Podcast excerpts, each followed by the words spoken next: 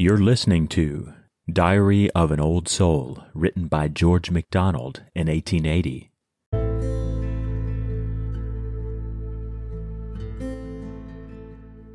Thy mind, my master, I will dare explore. What we are told, that we are meant to know. Into thy soul I search yet more and more, led by the lamp of my desire and woe.